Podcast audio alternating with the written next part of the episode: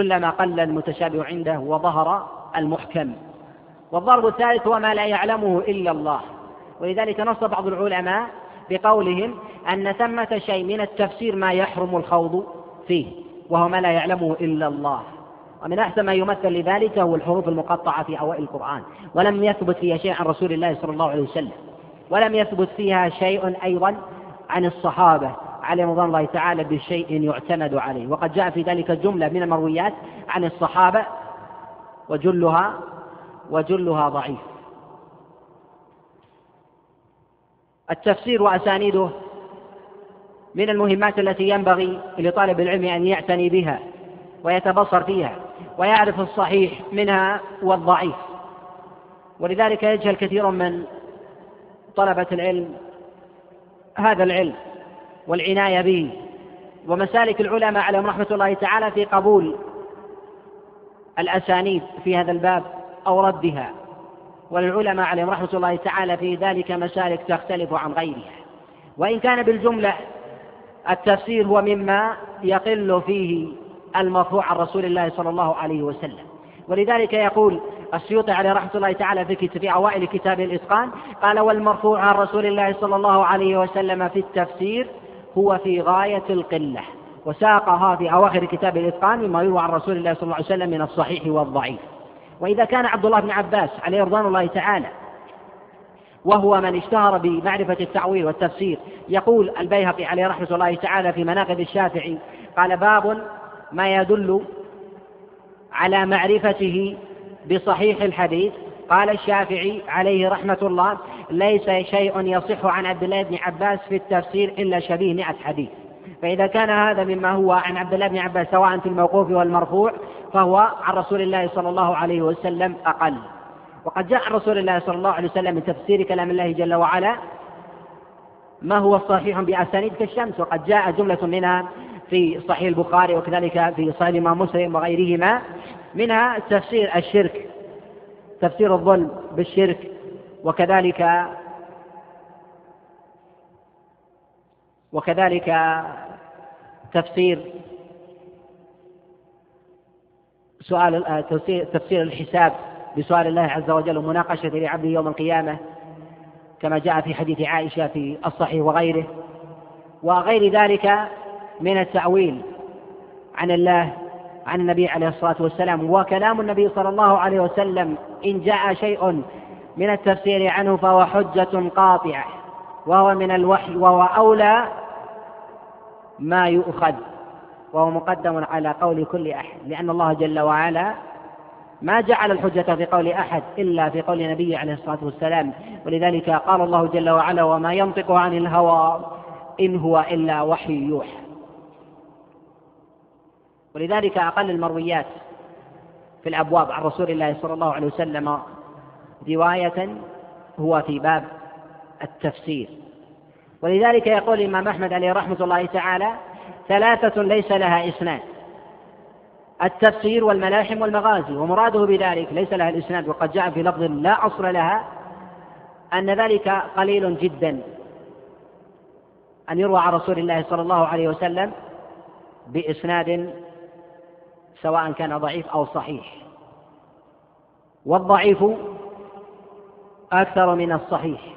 والصحيح مقارنة بما جاء في هذا الباب لا يكاد يذكر وإنما هو عشرات المواضع وكثير منها هو في عداد الضعيف والمنكر والموضوع. ولذلك قال ثلاثة ليس لها إسناد أو لا أصل لها. وقال الإمام أحمد عليه رحمة الله تعالى ليس لها إسناد أو لا أصل لها مراده بذلك ليس لها إسناد يعتمد عليه. بخلاف ما يؤخذ من ظاهر اللفظ أنها تروى بغير أسانيد وهذا غير صحيح. فإن الإمام أحمد عليه رحمة الله تعالى قد أخرج جملة من الأحاديث في مسنده وقال في موضع آخر مما يروى عنه في بعض السؤالات أنها ليس لها إسناد أو ليس لها أصل. وقد أخرجها بأسانيدها في كتابه في كتابه المسند. وهو أعلم الناس بما يروي عليه رضوان الله تعالى. ولذلك لما كان العلماء يعتنون بأمور الديانة ومسائل الأحكام الظاهرة التي يخاطب فيها الناس في حياتهم. قد اعتنوا بها وحرصوا عليها ونقلوها وشددوا بالنقل عنها. تساهل الناس لما كان العمر يضيق عن إدراك الكل. تساهل الناس من الرواة من التابعين ومن جاء بعدهم برواية التفسير عن الصحابة وحمله من هو دونه.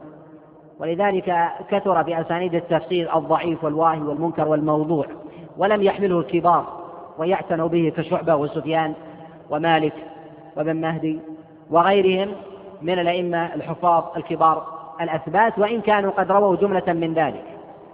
ولذلك يتساهل الأئمة عليهم رحمة الله تعالى في أبواب التفسير ولا يتساهلون في أمور الأحكام.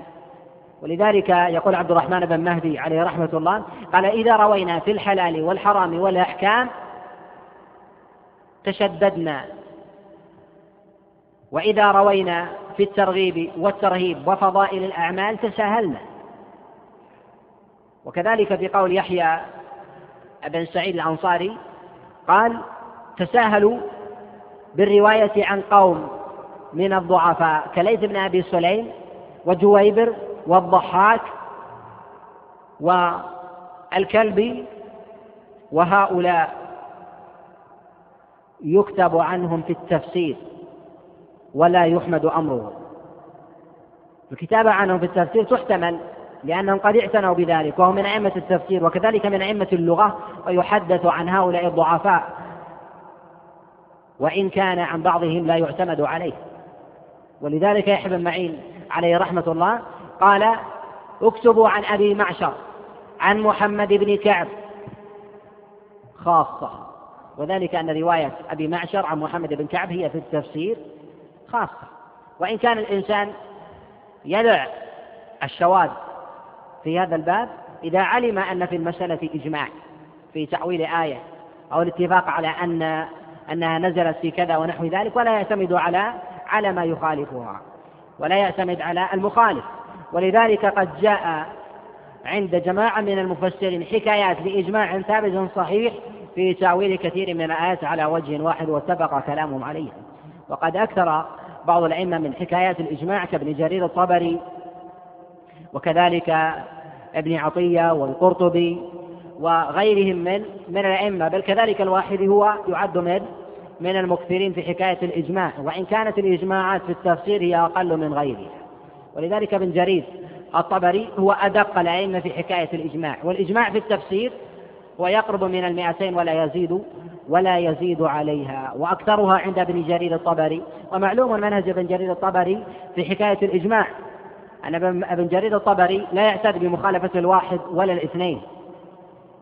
و وإن كان ظاهرا عنده لذلك قد روى في كثير من المواضع ما يخالف ما نقله بالإجماع مع أنه قد نص على مخالفة فلان وفلان لهذا التأويل فإنه لا يعتد به. وكذلك الواحد من الأئمة لكنه يتساهل يتساهل في هذا الباب. ومن أكثر الأئمة نقلا من من المفسرين المتأخرين هو الإمام القرطبي عليه رحمة الله. وقد اعتمد على غيره في حكاية الإجماع سواء في مسائل الأحكام أو حمل بعض المتشابه من كلام الله سبحانه وتعالى على بعض الوجوه اعتمد على غيره. اعتمد على ابن جرير الطبري واعتمد كذلك على ابن عبد البر وابن المنذر وابن عطية وغيره. وإن كان هو أكثرهم تحقيقا وتمحيصا للإجماع فإنه يمحص الإجماع. وربما قد انتقده فإنه لا ينقله على عواهنه. ولذلك لا يسلم كثيرا من حكاية الإجماع فإنه أقل من ربعه لا يثبت. حكاية الإجماع والخلاف فيه معتبر.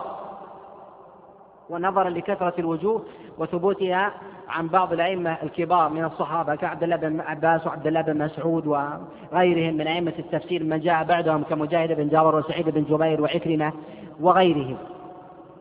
فإذا كان ثمة إجماع فالتسليم ولا حاجة إلى النظر إلى الوجوه. وهذا يأتي بعد النصوص الثابتة عن رسول الله صلى الله عليه وسلم لأنها تحسم وذلك أن كلام النبي عليه الصلاة والسلام وحي من الله جل وعلا أنزله على نبيه وما ينطق عن الهوى إن هو إن هو إلا إلا وحي يوحى ولذلك كان من مناهج الأئمة عليهم رحمة الله تعالى كما تقدم التساهل بنقد مرويات التفسير. وعدم التشديد فيها كتشديدهم في مسائل الأحكام ونقدها. فإنهم يتشددون في مسائل الأحكام لأن فيها التعبد المحض بخلاف الرواية في التفسير وذلك أن مآلها إلى لغة العرب المفهومة وبالجملة كذلك بالصبر إلى مرويات هؤلاء الضعفاء فإنها لا تخالف وجها من وجوه العرب فإن خالفت وجه فإنها تحمل على الوجه الآخر. وكذلك فإن النبي صلى الله عليه وسلم إن كان لكلامه المعاني العامة بجمل يسيرة وهو ما يسمى بجوامع الكلم كما قال النبي عليه الصلاة والسلام كما رواه البخاري قال إنما بعثت بجوامع الكلم. وجوامع الكلم كما فسرها الزهري عند البخاري عليه رحمة الله تعالى في الصحيح قال هي جمع المعاني الأمور الكثيرة بألفاظ بألفاظ قليلة فإذا كان هذا لكلام النبي عليه الصلاة والسلام فهو لكلام الله جل وعلا من باب أولى. ولذلك الله سبحانه وتعالى كلامه له وجوه. عدة كما قال علي بن أبي طالب قال ولا تخاصمهم بالقرآن فإنه ذو وجوه. فقد يشتبه الإنسان اختلاف بعض الصحابة بحمل بعض الألفاظ على تأويل آية ويخالفه الآخر ونحو ذلك وهذا كله يحمل من باب التأويل ولا يحمل على على المخالفة. ولذلك الخلاف على نوعين خلاف تنوع وخلاف تضاد. والخلاف المروي عن المفسرين جله هو من خلاف التنوع لا من خلاف لا من خلاف التضاد كما نقله وحكاه سفيان الثوري كما حكاه شيخ الإسلام تيمية عليه رحمة الله تعالى في أوائل مقدمه مقدمة التفسير وأصوله. ولذلك لا ينبغي أن يحكى الخلاف هكذا بل يقال أن هذا من اختلاف التنوع الوجوه التي جاء جاء المعنى فيها في كلام الله سبحانه وتعالى. ولذلك يسهل على الإنسان إن تبصر بهذا الأصل ألا يضعف بعض الوجوه ويرجح بعضها على بعض. لأن كلها تحمل على كلام الله سبحانه وتعالى. ولهذا قد تساهل العلماء بالرواية عن الضعفاء لأنها لا تخرج عن هذه الوجوه واعتمادهم كله على على لغة العرب وما جاء لديهم عن عن أصحاب رسول الله صلى الله عليه وسلم من الرواة من التابعين ومن جاء بعدهم وغيرهم من الأئمة الذين ليسوا بأصحاب أسانيد ومن جاء ممن جاء متأخرا. فقد يعتمدون مباشرة على النصوص وقد يعتمدون على لغة العرب المحضة. وإن لم ينقل ثمة نص عن المفسرين الأوائل من الصحابة والتابعين ومن جاء بعدهم والتفسير لم يكن ثمة العناية به في عصر الصحابة. وذلك أن الأمور لديهم واضحة لمعرفتهم بما يسمى بالبلاغة وكذلك معرفتهم بأشعار العرب. ولذلك لم تعرف البلاغة إلا متأخرا. فإنهم كانوا يعرفون وجوه التفسير سليقة وفطرة وإن كان في الظاهر يخالفها ذلك ولذلك في قول الله سبحانه وتعالى ذق إنك أنت العزيز الكريم. قد يفهم الإنسان من ذلك مدحا.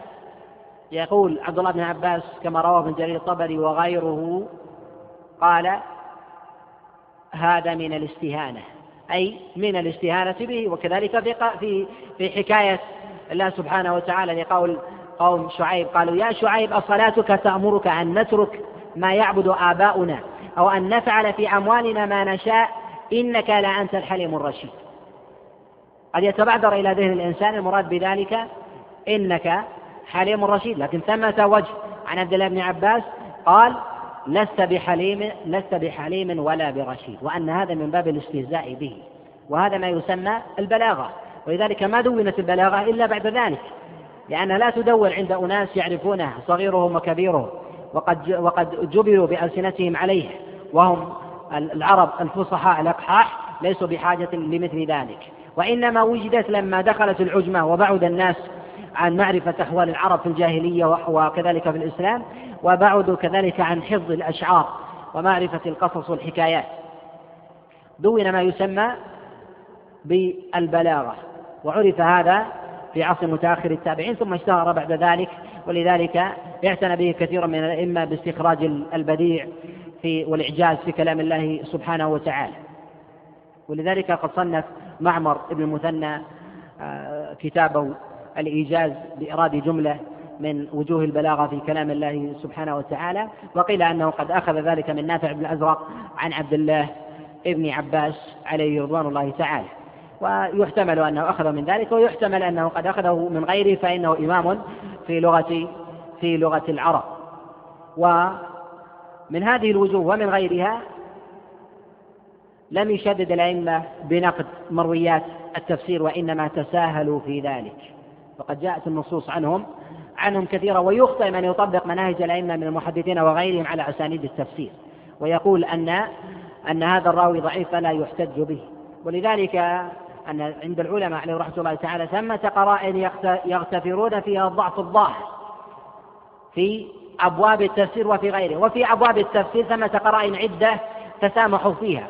أولها أن المصنفات أو المرويات عن الصحابة وعن التابعين في التفسير إنما هي كتب ومرويات يروونها عن بعض وليست هي من محفوظات تحفظ في الصدور.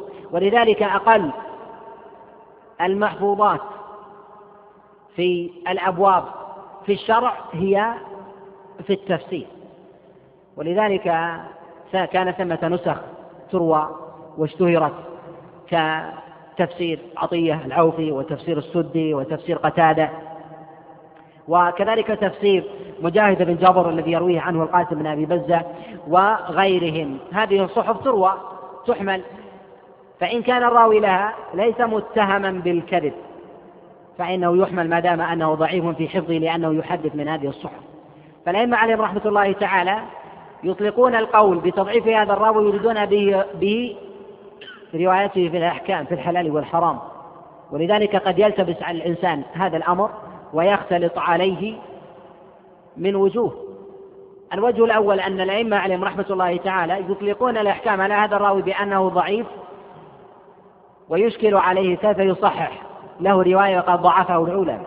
فيقال أن كلام العلماء عليهم رحمة الله تعالى على هذا الراوي بعينه كلام كلام مجمل يفصله تلك القواعد التي تكلم عليه العلماء بتساهلهم بالرواية عمن يعتني بالتفسير لأنها من صحف كانوا يكتبونها.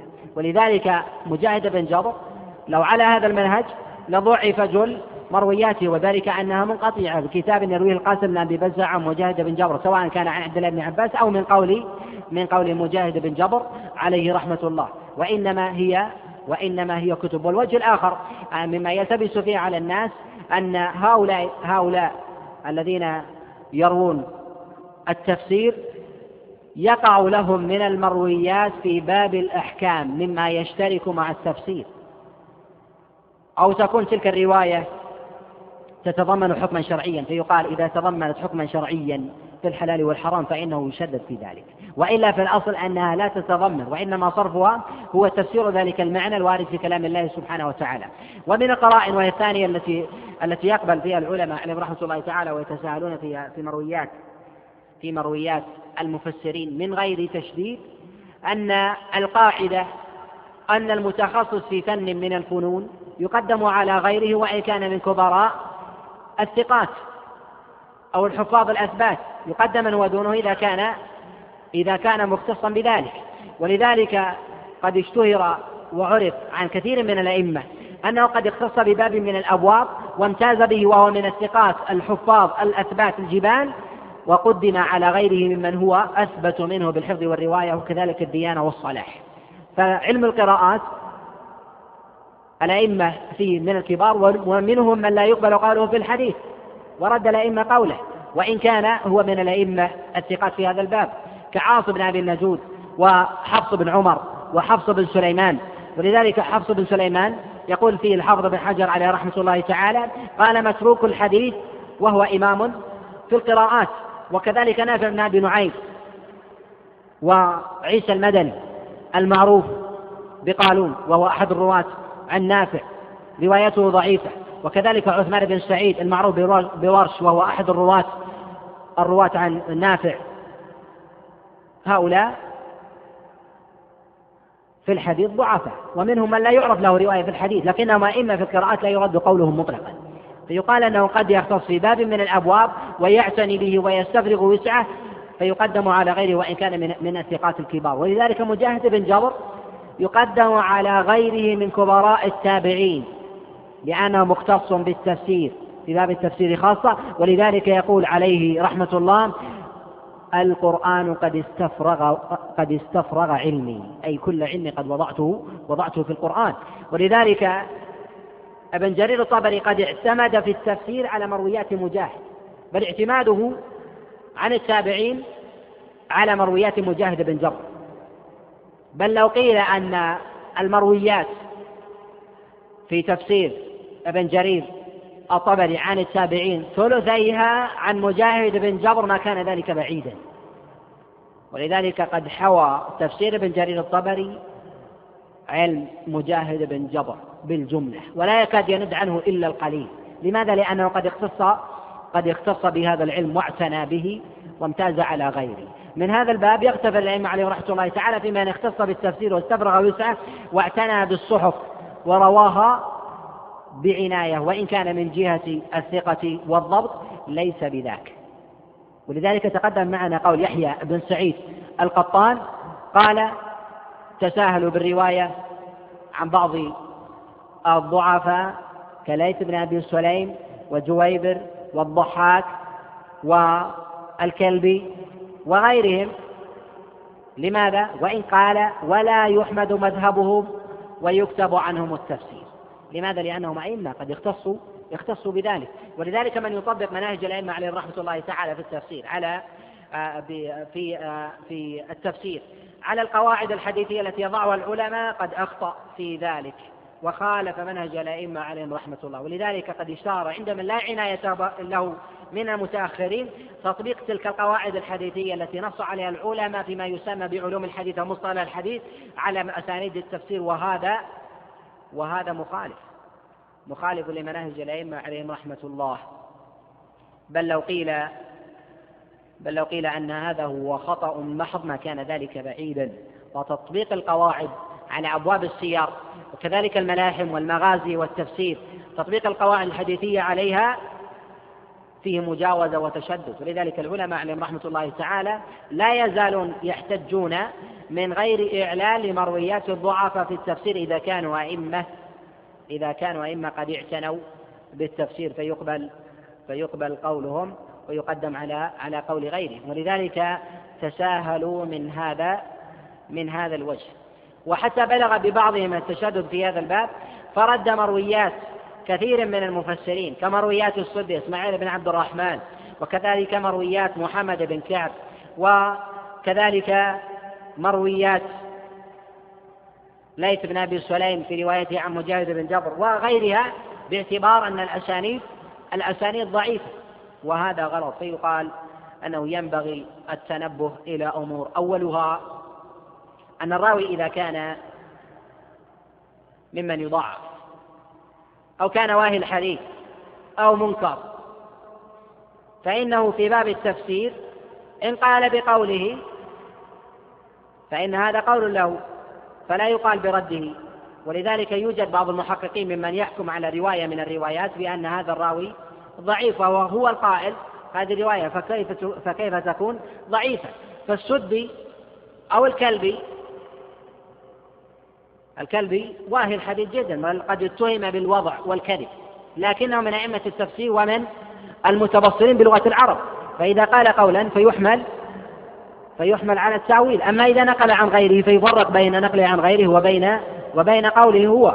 فقوله هو يعني أنه قد فسر كلام الله سبحانه وتعالى على ما توصل لديه من لغة العرب.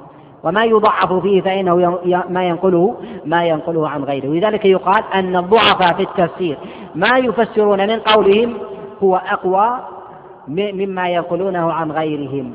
ولذلك يدخل الضعف في نقلهم ولا يدخل في قولهم لأنهم لا يتكلمون من حفظ وإنما يتكلمون يتكلمون من معرفة. والخطأ والغلط يدخل في حفظهم ولا يدخل ولا يدخل في معرفتهم.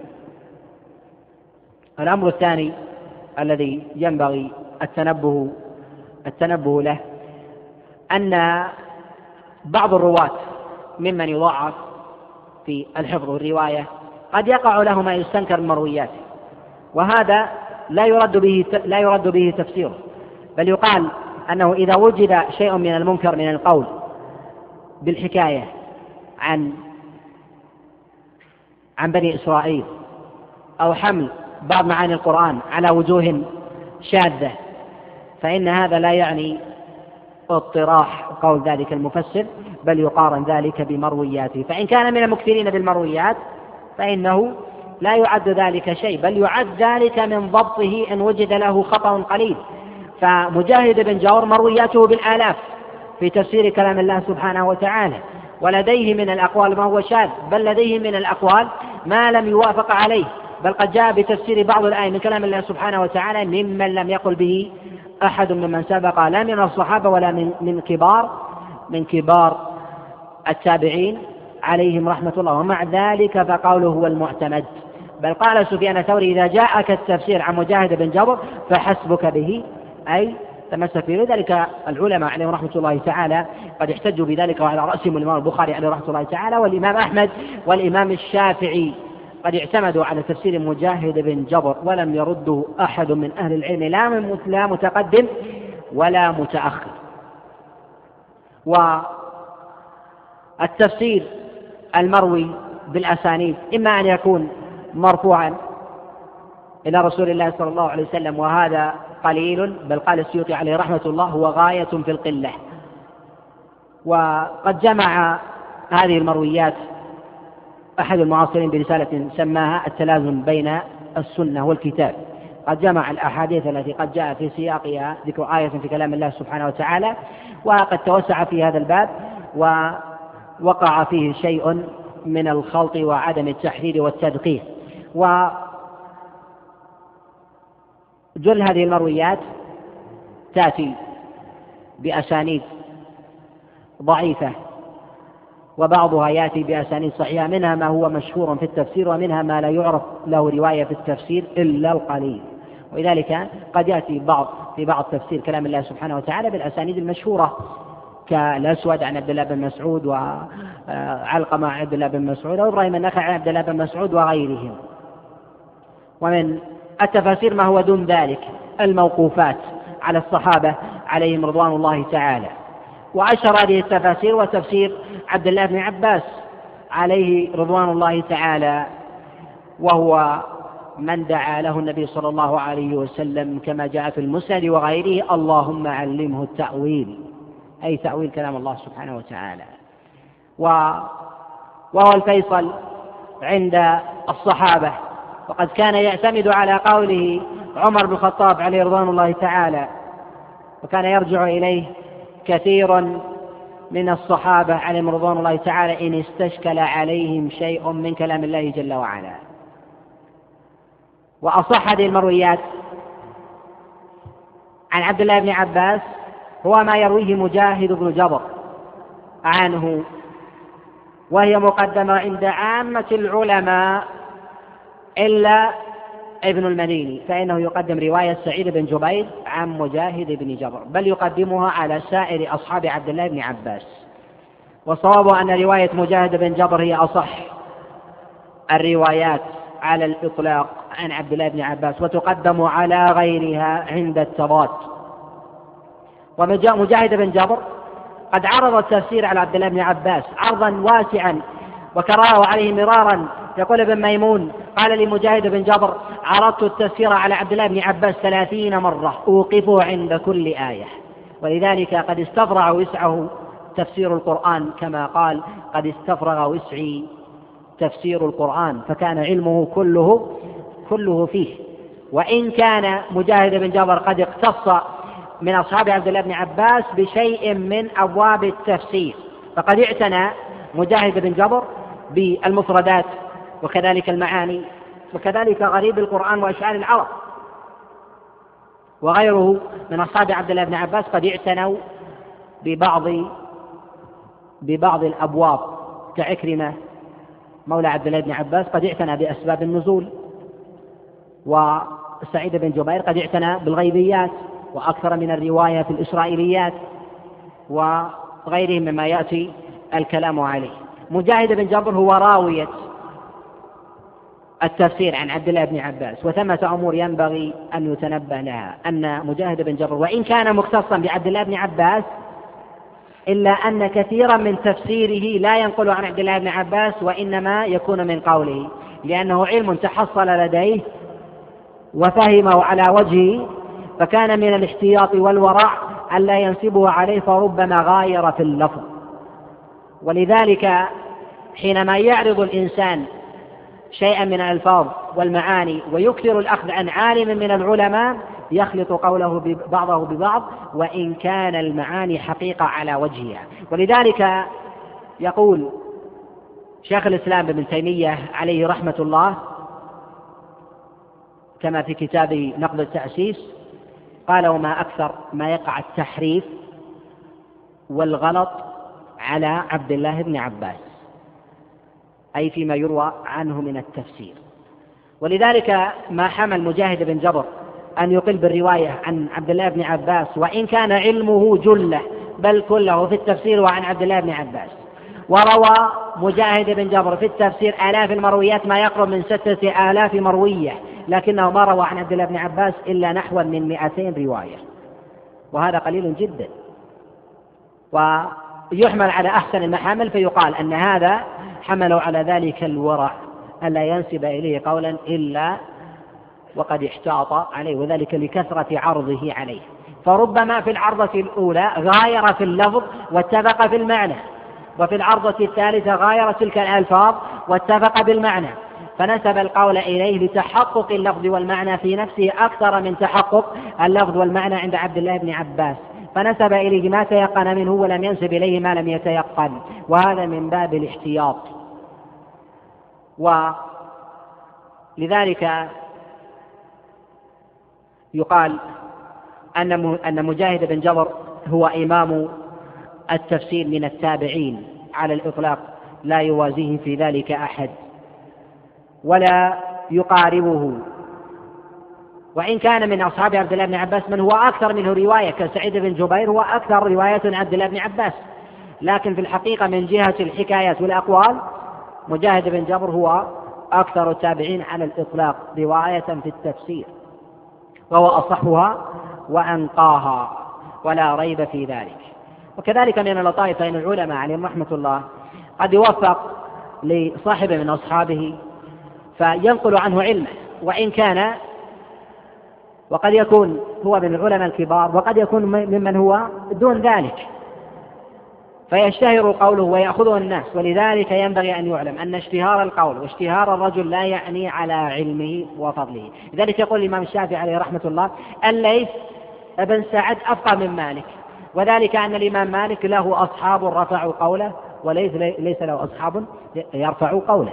ولذلك يقول عمرو بن شرحيل الشعبي لإبراهيم النخعي قال أنا أعلم منك حيا وأنت أعلم مني ميتا. وذلك أن أن لك أصحابا ينقلون قولك وليس لي أصحاب ينقلون قولي. ولذلك ينبغي أن يعلم أن العلماء يعرفون بالنظر إلى تلك المعاني لا بالكثرة ولا بالشهرة.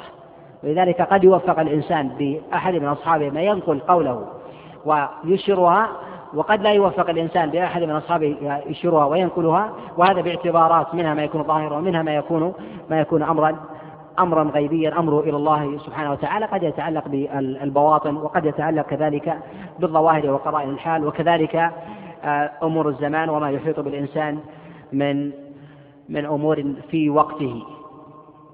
ومجاهد بن جبر إذا علم أنه هو إمام الرواية في التفسير وكذلك أصح ما ينقل التفسير عن عبد الله بن عباس.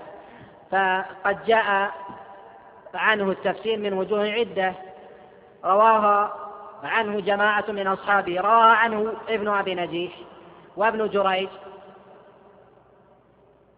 وليث بن أبي سليم وجماعة. وأصح من روى عنه ابن أبي نجيح. يقول شيخ الإسلام ابن تيمية عليه رحمة الله ليس بأيدي أهل التفسير. تفسير أصح من تفسير ابن أبي نجيح عن مجاهد بن جبر. وهذا هو أصح طريق إلى مجاهد بن جبر وابن أبي نجيح عن مجاهد بن جبر سواء يكون عن عبد الله بن عباس أو من قول من قول مجاهد بن جبر عليه رحمة الله. ويأتي ويأتي بعد ذلك رواية ابن جريج ابن جريج عنه. ولكن قد يشكل على البعض أن من يروي عن مجاهد بن جبر لم يسمع التفسير منه وإنما هو من كتاب.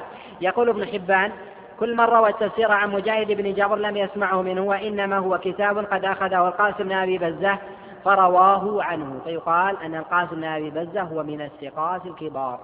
فما وكتابه صحيح وقد اعتنى بكتابه فكل من روى عنه ذلك الكتاب على أخذ صحيح فالرواية عنه صحيحة معتبرة. والمراد بذلك أن هذا لم يؤخذ بكل رواية على وجهها سماعا وإنما كان بكتاب على وجه الإجازة.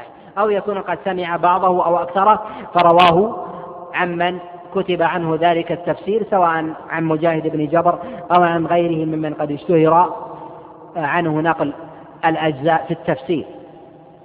ومن الرواة أيضا عن مجاهد بن جبر عطاء بن السائب فيروي عنه عن عبد الله بن عباس ويرويه عن عطاء بن السائب. جماعة أكثرهم روايته معتدلة مستقيمة ويشترك بالرواية معه فربما جمعهم في طريق واحد. يرويه عن مجاهد بن جابر وسعيد بن جبير وعكرمة كلهم عن عبد الله بن عباس. وعطاء بن السائب هي من أصح الروايات كذلك عن مجاهد بن جابر عن عبد الله بن عباس. ومن الرواة المشهورين وكذلك من أصح الروايات عن عبد الله بن عباس رواية علي بن أبي طلحة عن عبد الله بن عباس. وعلي بن أبي طلحة قد اشترك معه في اسمه رجل آخر. ومن نفس طبقته. وقد روى عنه سفيان الثوري وقد روى عن علي بن أبي طلحة إسناده عن عبد الله بن عباس معاوية بن صالح وقد رواه عن معاوية بن صالح عبد الله بن صالح كاتب الليث أبو صالح. وقد اشتهر هذا الإسناد. وهو صحيفة لم يسمعها علي بن أبي طلحة عن عبد الله بن عباس. وقد وقع في هذه الرواية خوض كثير ووقع فيها كثير من الخلاف. فيقال أنه قد اتفق الحفاظ على أن علي بن أبي طلحة لم يسمع من عبد الله بن عباس شيئا. وإن كان قد يستشكل على البعض ما روى ما, ما روي من حديث عبد الله بن صالح عن معاوية بن صالح عن علي بن أبي طلحة عن عبد الله بن عباس قال علي بن أبي طلحة كان عبد الله بن عباس طويل القامة حسن الوجه. قالوا في ذلك ما يشعر بأنه رآه ويقال أن هذا لا يعني أنه قد رأى بل يكون قد حكى عمن رآه. وهو نظير أن يقول قال فالقول هل يعني أنه سمعه يحكي حال بل قد يكون سمع من غيره وهذا هو الذي لا خلاف فيه أنه لم يسمع منه شيئا. وإنما سمعه من مجاهد بن جبر وعكرمة وقيل أنه سمعه أيضا من سعيد بن جبير كما حكاه ابن حجر عليه رحمة الله تعالى في كتاب أسباب النزول. وقد نص على أنه سمعه من غيره. أبو حاتم كما نقله عنه ابنه كما في المراسيل وكذلك في الجرح والتعديل. قال أبو حاتم. علي بن أبي طلحة لم يسمع التفسير من عبد الله بن عباس. فقيل له ممن سمع؟ قال سمع من مجاهد ومن القاسم بن محمد ومن راشد بن سعد ومن محمد بن زيد. وقال بعضهم وهو قول الصحابي في شرح معاني الآثار وكذلك في مشكل الآثار. قال سمع من مجاهد بن جابر ومن عكرمة. وكذلك قد نص عليه الحافظ ابن حجر عليه قد نص عليه شيخ الإسلام ابن تيمية عليه رحمة الله. فإذا علمت الواسطة فإنه لا مجال لإعلالها وإن كان قد نص أحمد بن صالح المصري وقد سئل عمن سمع علي بن أبي طلحة من آه، عن عبد الله بن عباس قال من لا أحد. فيقال أن من علم حجة على من لم يعلم وهذا الإسناد ثابت. أبي طلحة قد سمع من عبد الله بن عباس ما رواه ما رواه عنه بواسطة والواسطة علمت وهي وهي صحيح مجاهد بن جابر وسعيد بن جبير أو عكرمة مولى عبد الله بن عباس.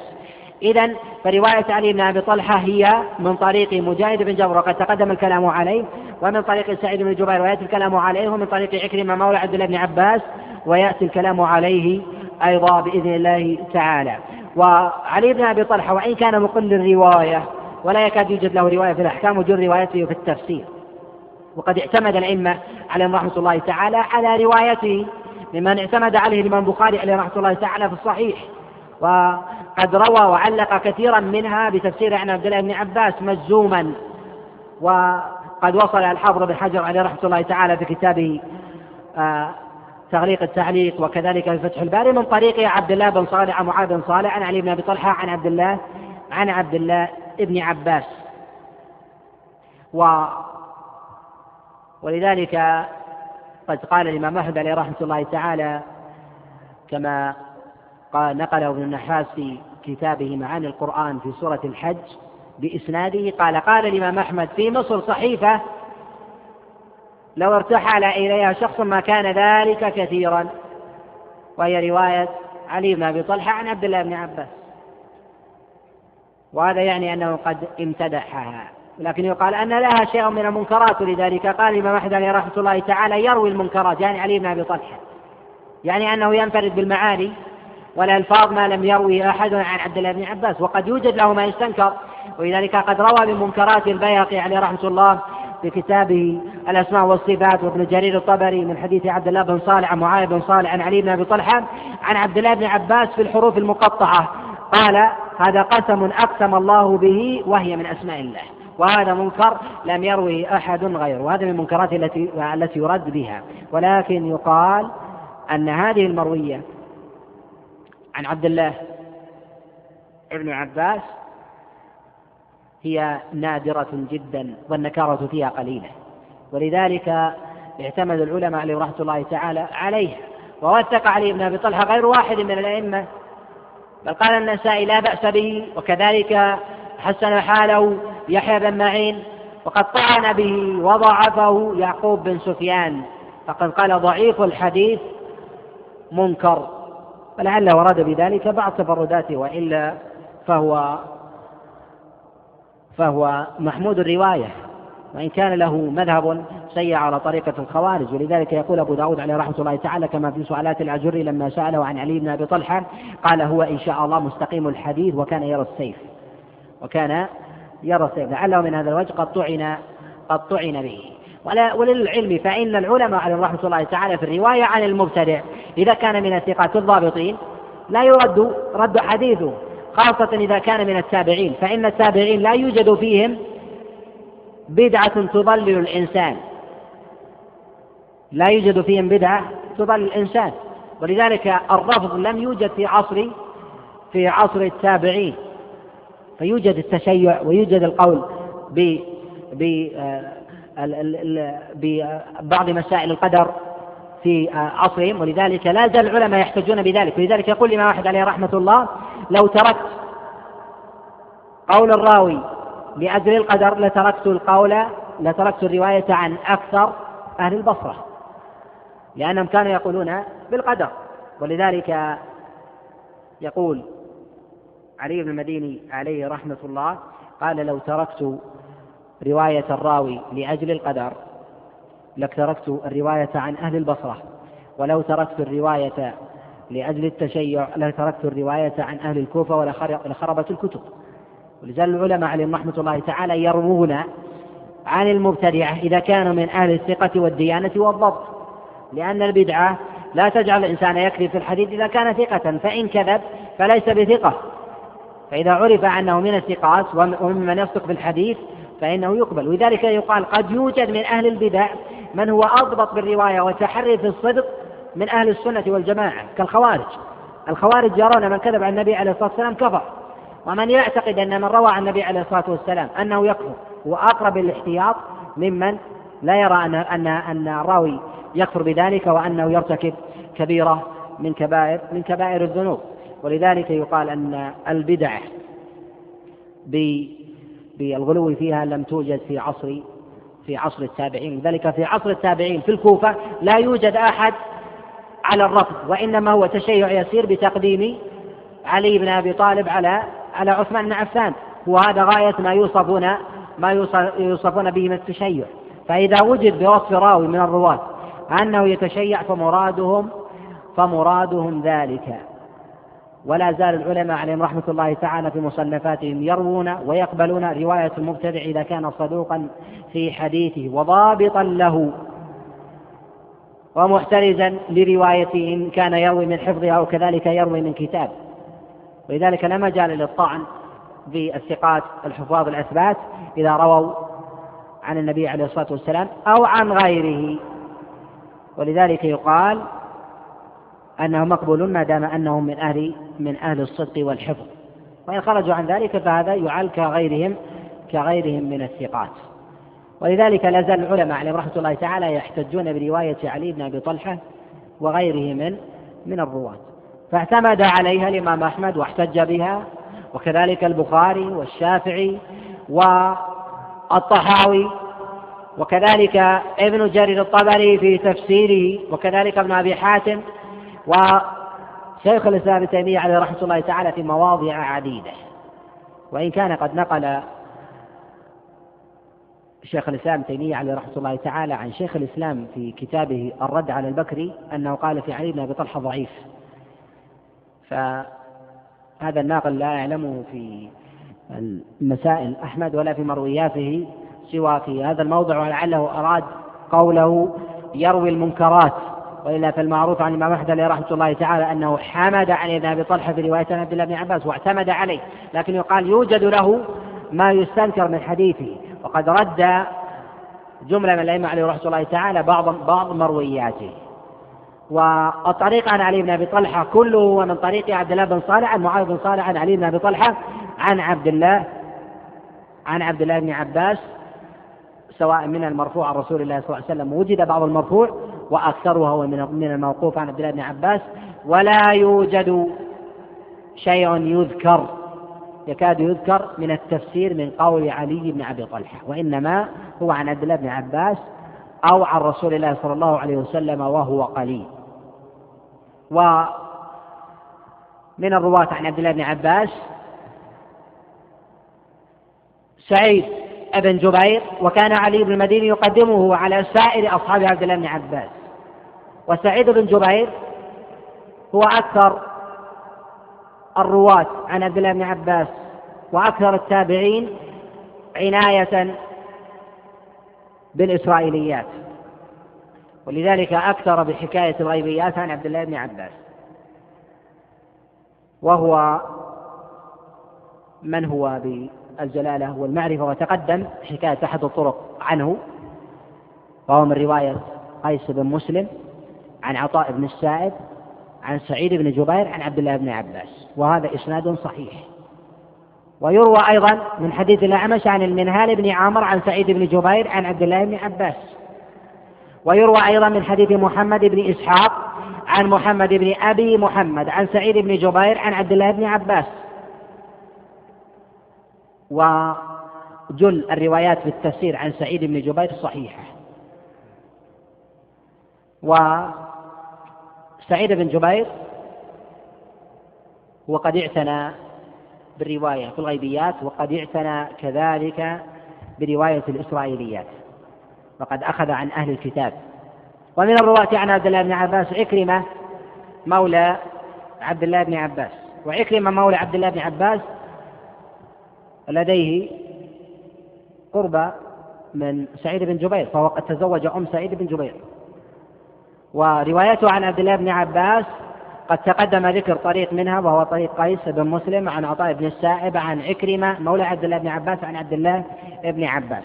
وجل مروياته أو أكثر مروياته عن عبد الله بن عباس وله تفسير من قوله. وعكرمة أصح الطرق. عن عكرمة في رواية التفسير عن عبد الله بن عباس أو من قوله هو من طريق الحسين بن واقد عن يزيد النحوي عن عن عكرمة مولى عبد الله بن عباس عن عبد الله بن عباس. وقد أورد بهذا الإسناد كثيرا من مرويات ابن جرير الطبري وكذلك ابن أبي حاتم وابن المنذر وغيرهم. وكذلك من الطرق التي يروى بها عن عكرمة هو من طريق محمد بن أبي محمد عن عكرمة. عن عبد الله ابن عب... عن عبد الله بن عباس عليه رضوان الله تعالى. وأكثر المرويات عن عبد الله بن عباس وجلها هي دائرة بين الصحة والحسن. ومن الرواة عن عبد الله بن عباس أيضا أبو صالح بادان أو بادان مولى أم هانئ بنت أبي طالب. وكذلك أبو مالك غزوان بن مالك الغفاري. فهؤلاء يروون عن عبد الله بن عباس.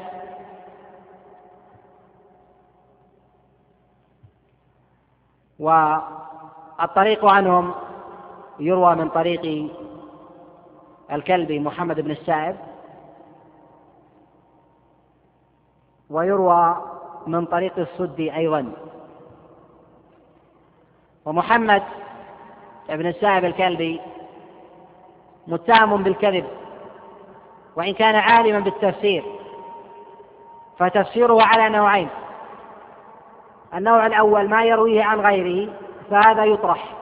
ولذلك سئل الإمام أحمد عليه رحمة الله تعالى عن تفسير الكلب فقال من أوله إلى آخره كذب. فقيل لا يحل النظر فيه؟ قال نعم. وسئل يحيى بن معين عنه فقال حقه أن يدفن. النوع الثاني التفسير من قوله مما لا يروي عن غيره فهذا يعتمد عليه لأنه عالم بالتفسير وإمام فيه. ومن أهل العربية. إذا يستفاد من التفسير ومعرفة الوجه المقصود في الآية من قوله لا مما يحكيه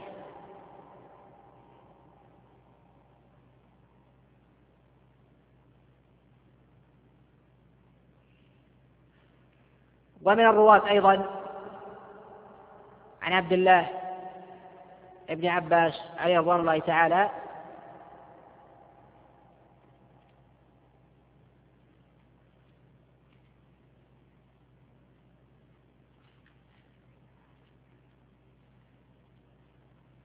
ما يرويه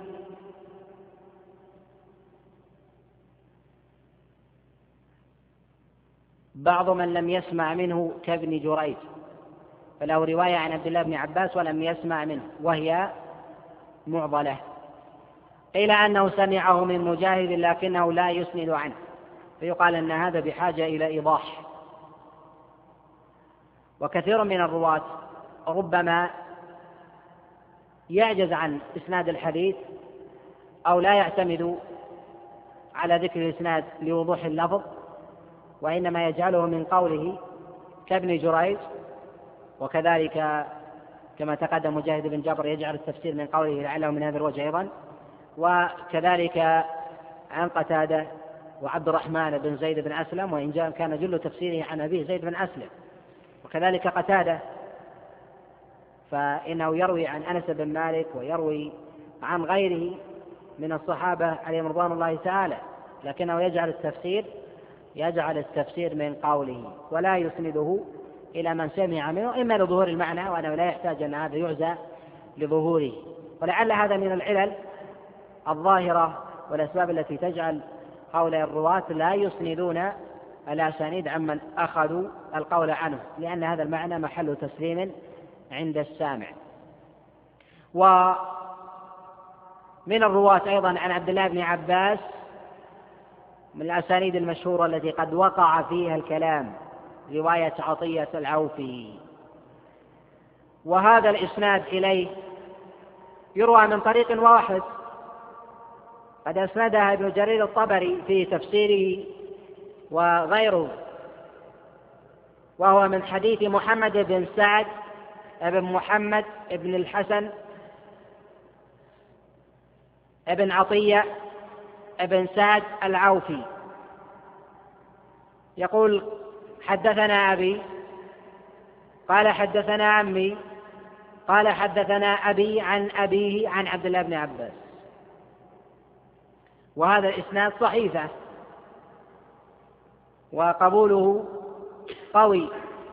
وإن كان الرواة ممن ممن ضعفهم الأئمة وعلى رأسهم عطية لكنه في التفسير عن عبد الله بن عباس حديثه من كتاب ولذلك تسمى صحيفة عطي عطية العوفي في التفسير. و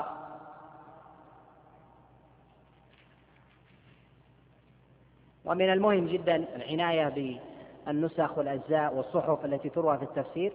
ولو اعتنى وانبر لها من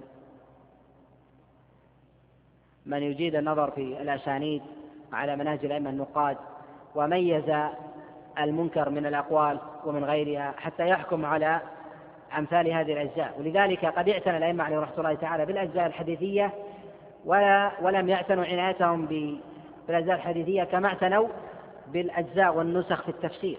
فإنهم يحكونها هكذا من غير من غير جمعها فلو جمعت وأخرج ما يتعارض مع ظواهر الأدلة من الكتاب والسنة وما هو يحمل على الشاذ وما هو يحمل على لغة العرب لكان ذلك حسن جدا آه، يعطي الكثير من النظر في الأسانيد وكذلك من من معرفة الرواة الذين يقع لديهم الوهم والغلط عن غيرهم من الحفاظ الأثبات. ومن أئمة التفسير من الصحابة عليهم رضوان الله تعالى عبد الله بن مسعود. وعبد الله بن مسعود هو من العلماء في التفسير من الصحابة.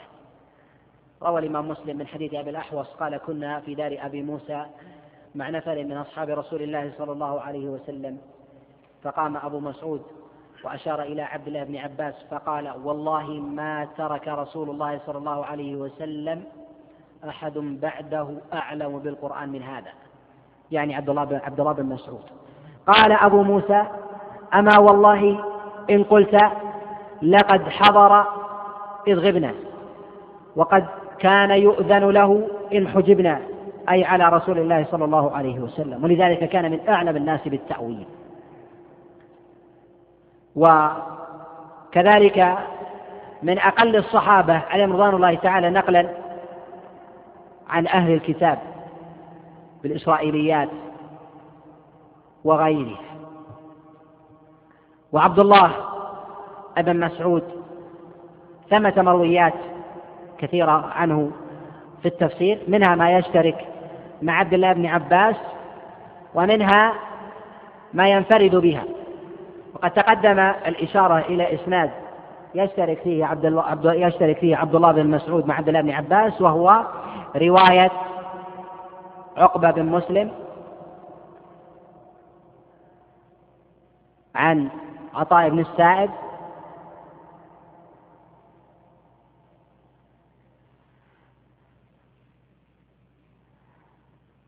عن سعيد عن عبد الله بن عباس. وكذلك ما يرويه غزوان ابن مالك أبو مالك وأبو صالح باذان عن عبد الله بن عباس وعبد الله بن مسعود. يرون عنهما. وأكثر رواية هي عن عبد الله بن عباس رضي الله تعالى أصح الأسانيد عن عبد الله بن مسعود هو ما يرويه أبو الضحى عن مسروق عن عبد الله بن مسعود. وهذا أصح على الإطلاق.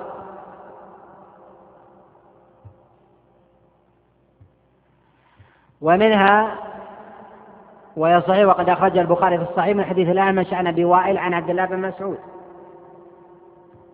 ويأتي بعدها ما تقدم ذكره من الأسانيد. وجملة منها في عداد الواهي والمنكر.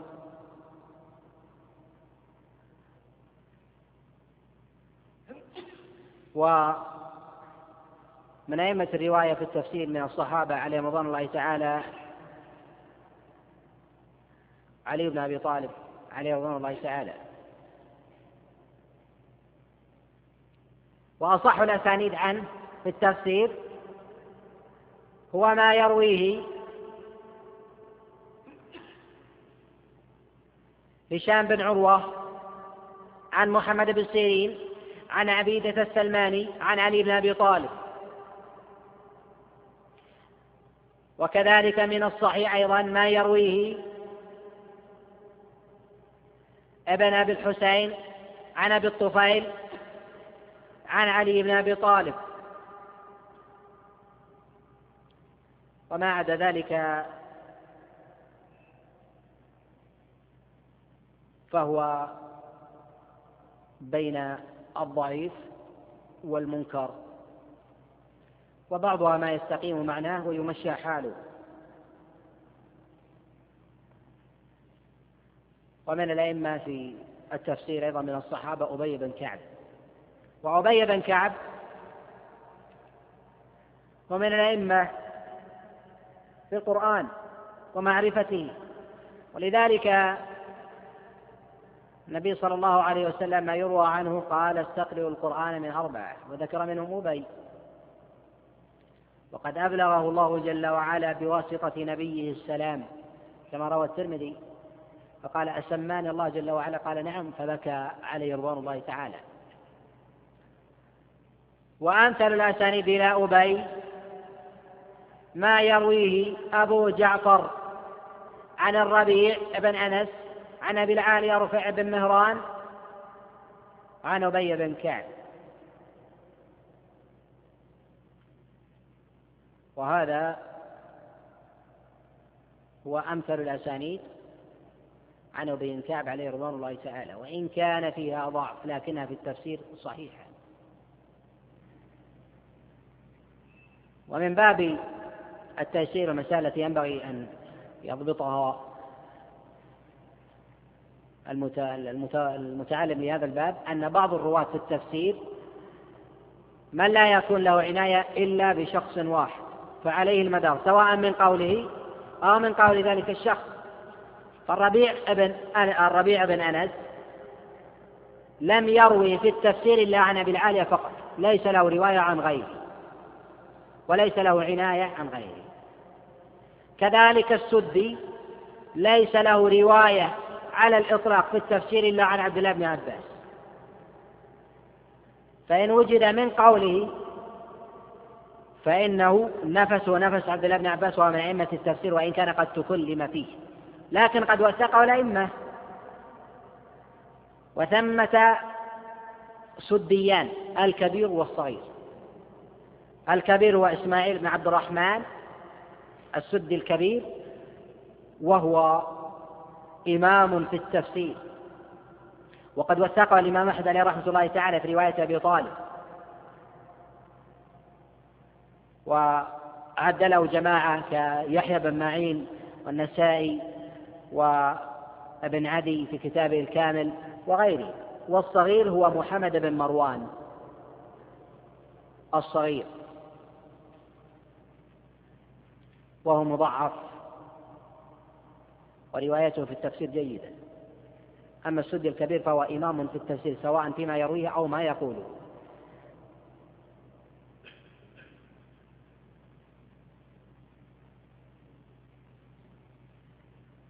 وثمة أئمة من المفسرين ممن يروى عنه التفسير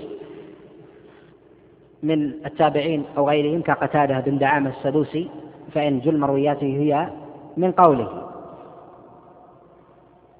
ويسير يحكيه عن غيره من الصحابة عليهم رضوان الله تعالى. فيقال أن كل تفسير قتادة صحيح. والسبب في ذلك أن الذي يروي عن قتادة التفسير هو السعيد بن أبي عروبة إمام مختص بالرواية عن قتادة ويروي عنه أكثر تفسيره. والراوي عنه الثاني هو معمر بن راشد الأزدي. وثمة شيء يسير جدا يرويه غيره وهو صحيح أيضا. ولا يحمل قولي أنه صحيح كله فيقف الإنسان. على بعض المرويات من غير طريق معمر وغير طريق سعيد بن عروبة فيجد فيه ضعف فيقال أنها موافقة للوجوه الذي رواها معمر بن راشد الأزدي وسعيد بن عروبة ولذلك بالصبر. جميع تفسير قتادة صحيح ولا يوجد لديه قول شاذ. ومن ومن ممن أئمة التفسير من السلف الحسن البصري وإن كان يميل في تفسيره إلى الوعظ. وما يروى عنه في التفسير في آيات العذاب والوعد والوعيد أكثر من غيره.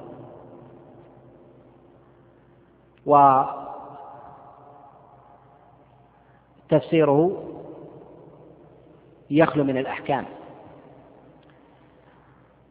وهو أكثر المفسرين من التابعين شذوذا. ولذلك والله أعلم أن السبب في ذلك أن الحسن البصري هو قد تشبث به المعتزلة ونسبوه إليهم وأكثر من النقل عنه ولقلة المعتزلة ولقلة عناية المعتزلة بالأسانيد والرواية لأنهم لا يحتجون بها مجردة وإنما بالعقل ولم يعتنوا بها لم ينقل أسانيد. عن الحسن وإنما تشبثوا بالحكاية هكذا لأنها توافق أصولهم ولذلك ينسب في كتب المعتزلة في التفسير وفي غيرها عن الحسن ما لا ينسب إلى غيره. ولذلك يحذر الإنسان بما يحكى عن الحسن البصري من شذوذات في التفسير مما لا يوافق غيره. ولا بد من النظر إلى الأسانيد والتشدد فيها مما لا يتشدد في غيره. ومن الأئمة في التفسير عبد الرحمن بن زيد بن أسلم ويروي تفسير ويروي تفسيره عبد الله بن وهب. عبد الرحمن بن زيد بن أسلم يروي تفسيره وأخذه عن أبيه زيد بن أسلم وهو من كبار التابعين لكنه لا يعزوه إلى أبيه إلا ما ندر وإذا قال المفسرون قال ابن زيد فالمراد به عبد الرحمن وعبد الرحمن وإن كان ضعيف الحديث لكنه إمام في التفسير لا فيما يحكيه ولا فيما يقوله بنفسه.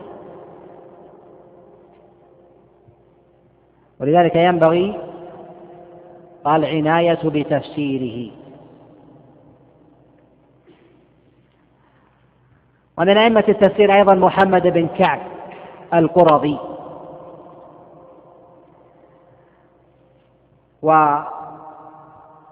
وأكثر تفسير أكثر تفسيره هو من طريق أبي معشر ومن طريق موسى بن عبيدة. عن محمد بن كعب. يقول يحيى بن معين اكتبوا عن أبي معشر عن محمد بن كعب خاصة. لماذا؟ لأنه يروي عنه التفسير وإن كان أبو معشر ضعيف الحديث. لكنه يمشى في روايته عن محمد بن كعب. وثمة بعض الأئمة من المفسرين من تفرد بالرواية عنه ضعفاء قد شدد الأئمة بتضعيفهم كالسدي. فأكثر روايات السدي هي من طريق أصباط بن نصر. وأصباط بن نصر هو ضعيف الحديث جدا لكنه إمام في التفسير. كذلك الضحاك بن مزاحم يروي عن عبد الله بن عباس ويروى عنه تفسير كثير من قوله روى عنه جويبر ابن سعيد عن الضحاك وهو ضعيف. جويبر كذلك الضحاك لم يسمع من عبد الله ابن عباس. كذلك من أئمة التفسير عطاء وجاء في التفسير ثلاثة ممن اسمه عطاء. من الأئمة المعروفين عطاء الخراساني وعطاء بن أبي رباح وعطاء بن السائب. قد اشتهر أو المعروف الرواية عن عبد الله بن عباس هو عطاء بن أبي رباح وعطاء الخراساني. عطاء الخراساني لم يسمع من عبد الله بن عباس. وإنما سمعوا بواسطة قيل من كتاب مجاهد وقيل من غيره. وأما عطاء بن أبي رباح فسمع عنه وما يروي عن عطاء وما يروى عن عطاء من التفسير من طرق من طريق ابن جريج ومن طريق عثمان ابن عطاء الخراساني. وقيل أن رواية ابن جريج هي من طريق عثمان بن عطاء عن عطاء الخراساني عن عبد الله بن عباس. وعليه فيقال أنه من نظر في سيرة عثمان بن عطاء وجد أنه ضعيف لكن وجد أن العلماء يذكرون أن لديه كتاب في التفسير عن أبيه. ولعل و كذلك لابن جريج أقوال في التفسير إنما أخذها بالجملة إما من طريق مجاهد بن جبر أو من طريق عطاء أو عن غيره. وهذا يقال أن نسبة القول إليه أنه من تفسير ابن ابن آه، جريج أنه وارد وصحيح ولا إشكال فيه وإن كان هو من أئمة التفسير بالرواية كذلك له معرفة بكلام المفسرين ممن كان يروي عنهم. ولذلك هذه الأسانيد عليها تدور كتب التفسير المسندة.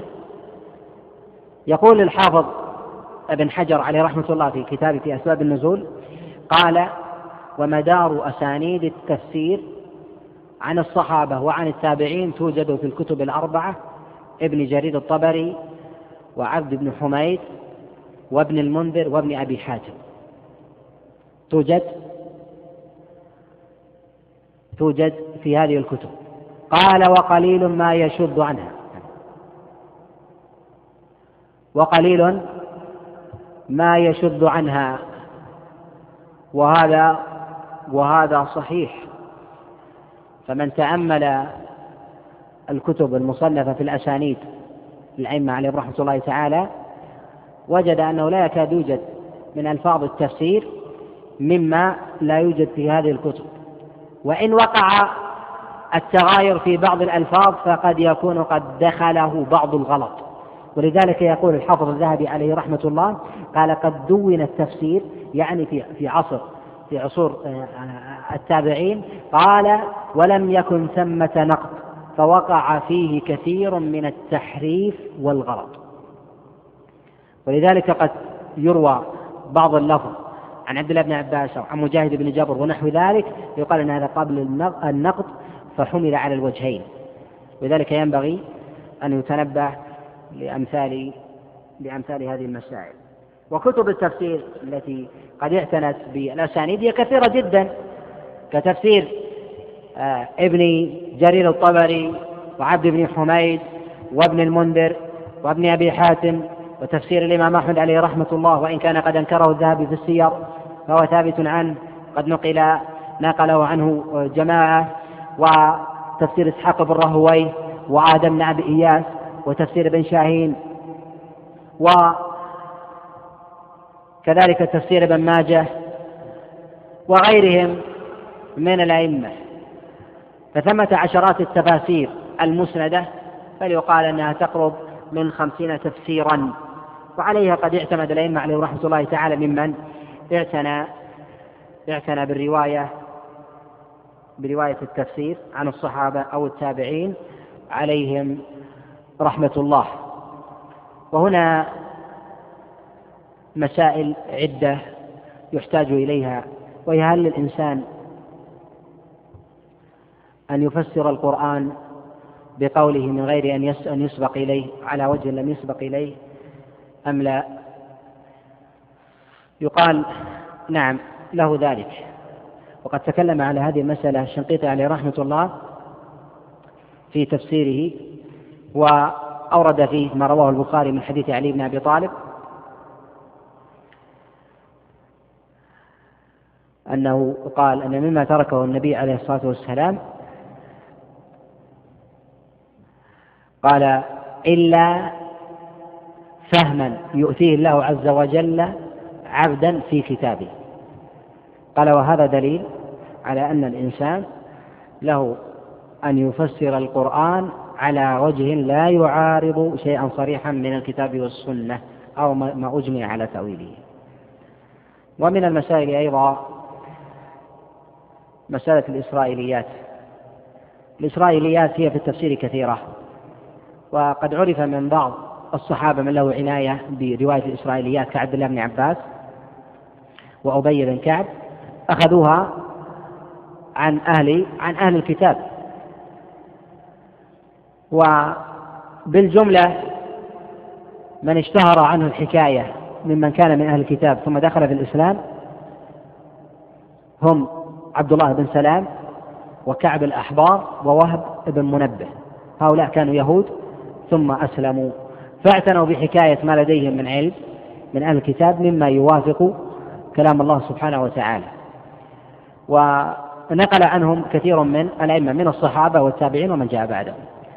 ومن أكثر التابعين رواية في من الإسرائيليات هو السدي ومحمد بن كعب القرظي وسعيد بن جبير وأبو العالية رفيع بن مهران فإنهم من المكثرين بالرواية عن أهل أهل الكتاب. ويوجد شيء يسير عند مجاهد بن جبر كما قال أبو بكر بن عياش قال قلت للأعمش قال ما هذه المخالفة في تفسير مجاهد بن جبر؟ فقال إنه يأخذ شيئا من أهل الكتاب وربما أخذ بعض الروايات. فما هو الموقف من هذه هذه المرويات؟ أولا يقال أنه من الغلط طرح هذه الروايات فالنبي صلى الله عليه وسلم لم يطرحها. وقد جاء عند ابن ماجه أن النبي عليه الصلاة والسلام استمع لبعض أقوال عبد الله بن سلام عليه رضوان الله تعالى فيما يجده في في التوراة. منها ساعة الجمعة ومنها بعض القصص مما قد اعتمد عليه بعض الصحابة عليهم رضوان الله تعالى كما في كما جاء في تعويل قصة سليمان مع الجن وغيرهم مما لم يأتي فيه نص من كلام النبي عليه الصلاة والسلام. فيقال أن النبي عليه الصلاة والسلام قد قال حدثوا عن بني إسرائيل ولا حرج. وعليه فيقال أن الإسرائيليات على ثلاثة أنواع. أولها ما وافق كلام الله سبحانه وتعالى فيحتج به ويصدق ولا حرج من نقله على الإطلاق والاحتجاج به. ولذلك كان الصحابة عليهم رضوان الله تعالى يقبلون ما وافق كلام الله جل وعلا وإن كان من وجه من الوجوه. ولذلك روى ابن جرير الطبري من حديث سعيد المسيب عن علي بن أبي طالب عليه رضوان الله تعالى قال قابل علي بن أبي طالب رجلا من اليهود فقال له علي بن أبي طالب أين النار؟ أين النار؟ فقال في البحر. فقال علي بن أبي طالب ما أراه إلا صادقا. فإن الله جل وعلا يقول وإذا البحار سجرت. فهو قد صدقه لأنه قد وافق كلام الله سبحانه وتعالى. فقبله. وإن كان اللفظ عاما في البحار أنها تسجر يوم القيامة؟ فالبحار أين تكون؟ وهذا مقصود هذه البحار فصدقه لأنه قد وافق وجها آه، محتملا من كلام الله سبحانه وتعالى. الثاني منها ما عارض شيئا من النصوص أو كان شاذا منكرا فإنه يرد. وهذا فيه شيء ليس بالقليل من الإسرائيليات في التفسير. ولذلك قد ذكر كثير من المفسرين في تفسير كثير من الآيات ما يليق ما لا يليق ذكره ولا نقله. ومن ذلك ما آه، جاء في قصة سليمان لما ألقي على كرسيه جسدا. ثم أناب جاء في تفسيره من الإسرائيليات أن سليمان قد وضع خاتمه وأعطاه الجرادة وكانت زوجته جرادة فأعطيها ثم دخل الحمام فتلبس إبليس بصورة سليمان وأخذ الخاتم من الجرادة فتحكم في الناس. فخرج سليمان إلى الجرادة وقال أين خاتمي أنا سليمان؟ قال لست سليمان. سليمان أخذ فتحكم. سليمان آه، الشيطان بالناس حتى كان يأتي نساء سليمان. وأخذ سليمان يعرض نفسه على على الناس فطردوه حتى رمي بالحجارة فعمل آه، على البحر يصيد الأسماك. حتى لما شكوا بصنيع بصنيع سليمان ذهبوا أي الشيطان ذهبوا إلى أزواجه فقالوا ما تنكرون من سليمان؟ قالوا نستنكر منه أنه كان لا يأتينا لا يأتينا ونحن حيض وإنه يأتينا الآن. ثم إلى آخر القصة بطولها وهذا مما مما يستنكر. لكن يقال أن الاستنكار ينبغي أن يكون بالنظر إلى الأصول والنصوص الصريحة لا بمجرد العقل. لأن العقل العقل لا يعارض بالنصوص وإن كان تصديقها من جهة الواقع محال لكنها إن دخلت من باب المعجزات هذا وارد. ولذلك في قصة موسى عليه الصلاة والسلام لما ذكر الله عز وجل أن موسى أن بني, أن بني إسرائيل قد آذوا موسى كما قال الله عز وجل قال فبرأه الله مما قالوا. لماذا؟ أنهم قد اتهموه اتهموه بجسده. فكان موسى عليه الصلاة والسلام حييا ستيرا. فلا فلا يخرج من جسده شيء. وذلك لشدة حيائه. فاتهموه أن به آفة من برص أو مرض ثم ذهب ليغتسل فوضع لباسه على حجر فلما فرغ من غسله من غسله ذهب إلى لباسه فهرب الحجر بلباسه فأخذ يجري خلفه ويقول ثوبي حجر ثوبي حجر ثوبي حجر حتى رآه بنو إسرائيل على أجمل هيئة. فبرأه الله عز وجل مما قال قال النبي عليه الصلاة والسلام فأخذ يضرب موسى الحجر بعصاه حتى أن فيه لندبا أربعا أو ثلاثا من ضربه. هذا الحديث قد يقول الإنسان لا يوافق العقل لكنه في البخاري. قد أخرجه البخاري في صحيحه وهو وهو مما في الظاهر قد يستنكر الإنسان لكن يقال أن هذا من باب من باب الإعجاز. من باب الإعجاز الذي أجراه الله عز وجل لنبيه موسى عليه الصلاة والسلام. لكن يقال لا ينبغي التساهل في الإسرائيليات وحكايتها.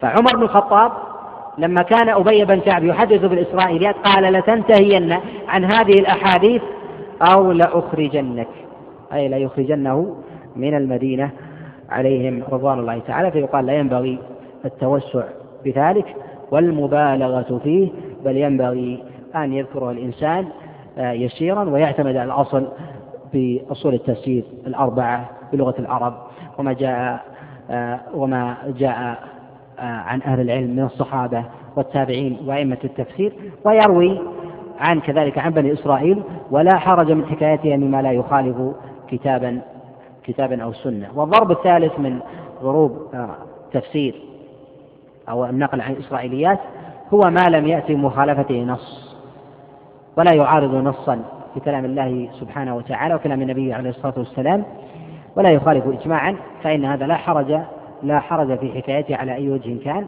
لكن على العموم لا يكفي الإنسان من نقله ذلك.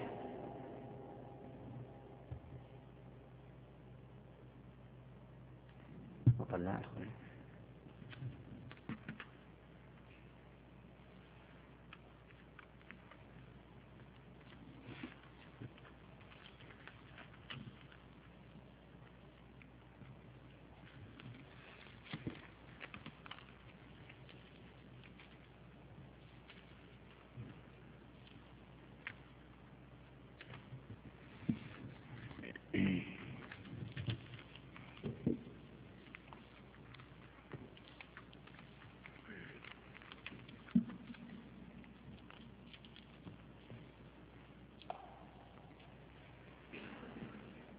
يقول لم يسمع عن السلف العلماء أن فلان منهم قد درس التفسير على على فلان أو غيره. أو أن أحدهم في قرأ التفسير على كذا. يقال أن التفسير هو العرب تعرفه بسليقتها ولذلك الصحابة عليهم رضوان الله تعالى ما عرف عنهم الكلام فيه لأنه نصوص ظاهرة بينة. ولم يأتي تقسيم الشريعة إلى تفسير وفقه وحديث وعقيدة إلا في القرن الثالث. وما كان يعرف ذلك وإنما يطلق على كل الفهوم التي يؤتاها الإنسان في الشريعة لأنها فقه حتى فيما في ذلك التفسير والحديث والعقيدة وغيرها كلها تسمى تسمى فقها وتسمى تأويلا. وجاء هذا في القرن الثالث كما نص عليه الحافظ أبو رجب عليه رحمة الله تعالى في بعض رسائله.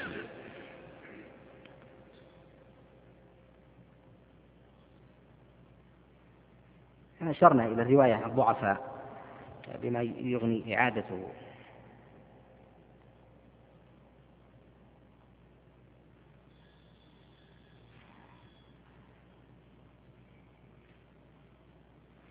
يقول ذكر ابن عثيمين في كتاب له اسمه اسمه أصول التفسير أن البغوي حاطب ليل.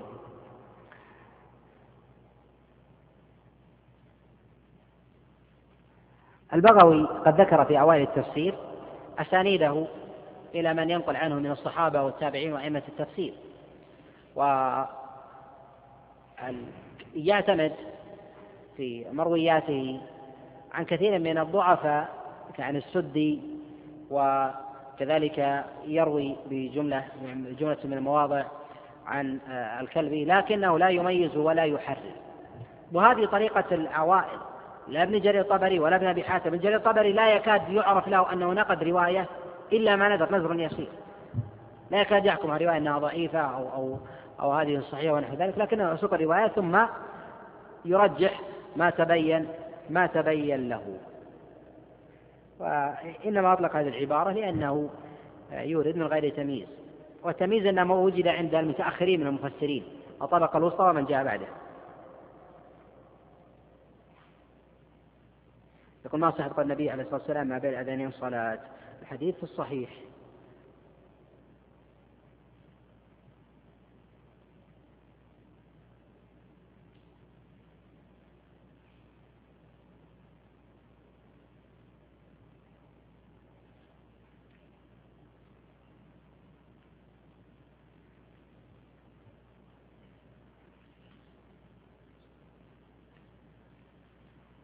يقول أسانيد تفسير أبي حاتم ما حجيته وماذا يعتمد يعتمد شيخ الإسلام ابن تيمية في تفسيره. ابن أبي حاتم يعتمد بالجملة أو أكثر اعتماده على تفسير قتادة بن دعام السدوسي. وعكسه ابن أبي ابن جرير الطبري فيعتمد على تفسير مجاهد بن جبر أما ابن أبي حاتم فعلى تفسير قتادة.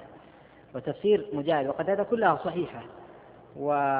وبالجملة إلا نزر يسير. وتفسير قتادة آه، هو أقل شهرة من تفسير مجاهد مجاهد بن جبر. وهو تفسير مجاهد بن جبر هو أصح ومجاهد وأمكن منه.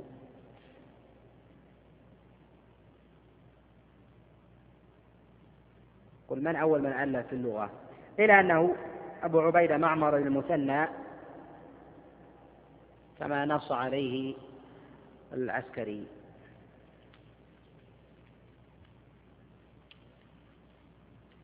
يقول هل يوجد لشيخ الإسلام تيمية تفسير؟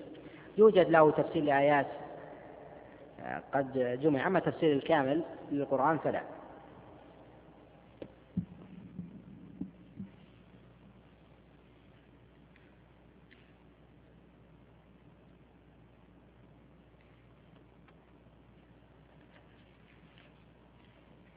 يقول هنا لو جمع تفسير جمع تفسير مجاهد تفسير مجاهد مجموع.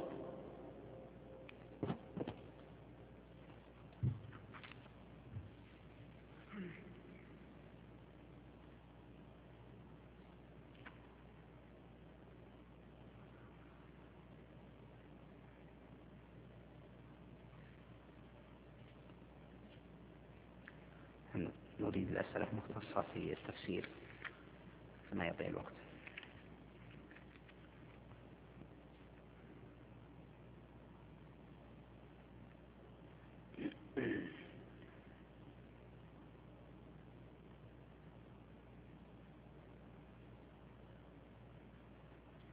يقول سمعت أن حديث حديث النبي عليه الصلاة والسلام لا تتجاوز خمسة عشر ألف حديث. إذا كان المقصود الأحاديث الصحيحة وما عليها المدار مدار الأحكام فقد يكون الرقم هذا مبالغ فيه فهي أقل من ذلك. وقد جاء عن سفيان قد جاء قد جاء عن سفيان قال الأحاديث التي تروى عن رسول الله صلى الله عليه وسلم 500 يقول ابن القيم عليه رحمة الله تعالى في كتاب إعلام الموقعين قال وفرشها وبسطها خمسة آلاف. وكذلك جاء قد نقله الإمام عليه رحمة الله تعالى عن شعبة بن الحجاج ويحيى بن سعيد. وكذلك قد نص عليه أبو داود عليه رحمة الله فيقال أن الحديث الصحيحة التي عليها مدار الأحكام نحو من خمسة آلاف آلاف حديث.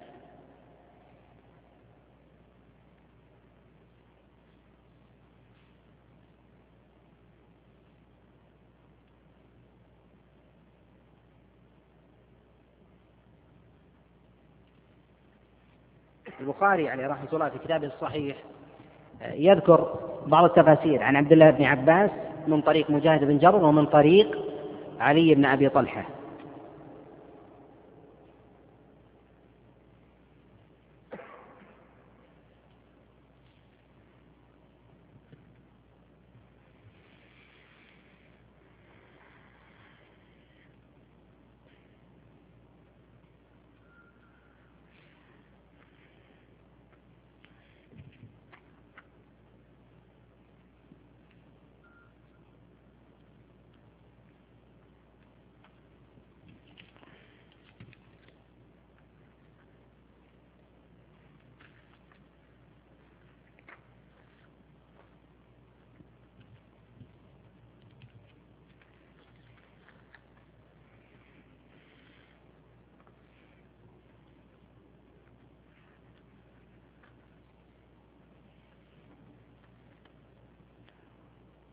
يقول ما التفسير الصحيح لقوله واتبعوا ما تتلو الشياطين على ملك سليمان. آه، ما جاء لم يثبت هذا شيء عن مرفوع عن النبي عليه الصلاة والسلام وإنما ما جاء في هذا الباب من الإسرائيليات. التي لا حرج من روايتها.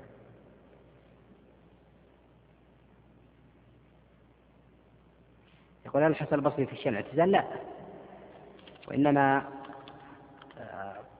قد ظن بعض المعتزلة أنه يوافقهم فأكثر من النقل عنه لذلك تحكى عنه شذوذات في التفسير أكثر من غيره وأكثر التابعين شذوذات فيما ينقل عنه لكن في الحقيقة هي ليس لها أسانيد.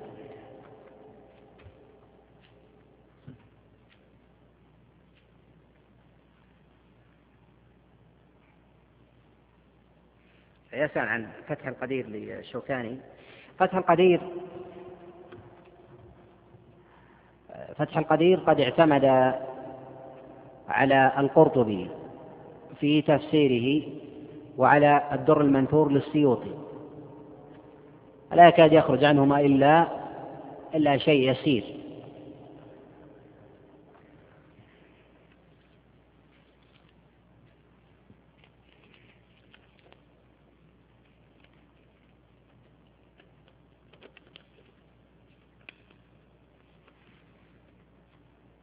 قل كيف يقبل حديث الكلب عن نفسه ويرد وترد آه، حكايته كلها؟ فليس نقص أقل الكلبي حينما يفسر آية من نفسه هو إمام في التفسير وإمام في اللغة فيقبل قوله وأما إذا روى عن غيره فيقع لديه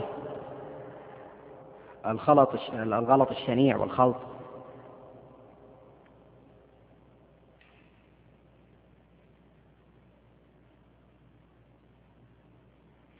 يقول ما في عمل الشيخ أحمد شاكر في تفسير ابن جرير؟ أحمد شاكر ما حقق ابن جرير حققه محمود.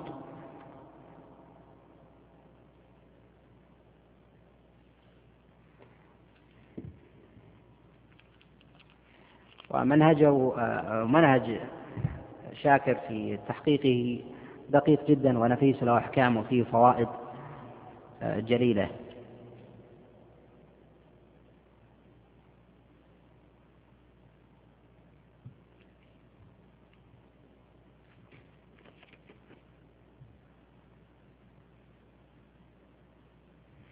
يقول ابن كثير نقل عن كثير من الصحابة والتابعين مرويات في التفسير بدون عجلة فعلى أي شيء يكون اعتماده. ويعتمد على ابن أبي حاتم ويعتمد على آه، أبو بكر على أبي بكر بن مردوية ويعتمد على ابن جرير الطبري ويعتمد على أحمد. في مسنده والله أعلم صلى الله عليه وسلم وبارك على نبينا محمد.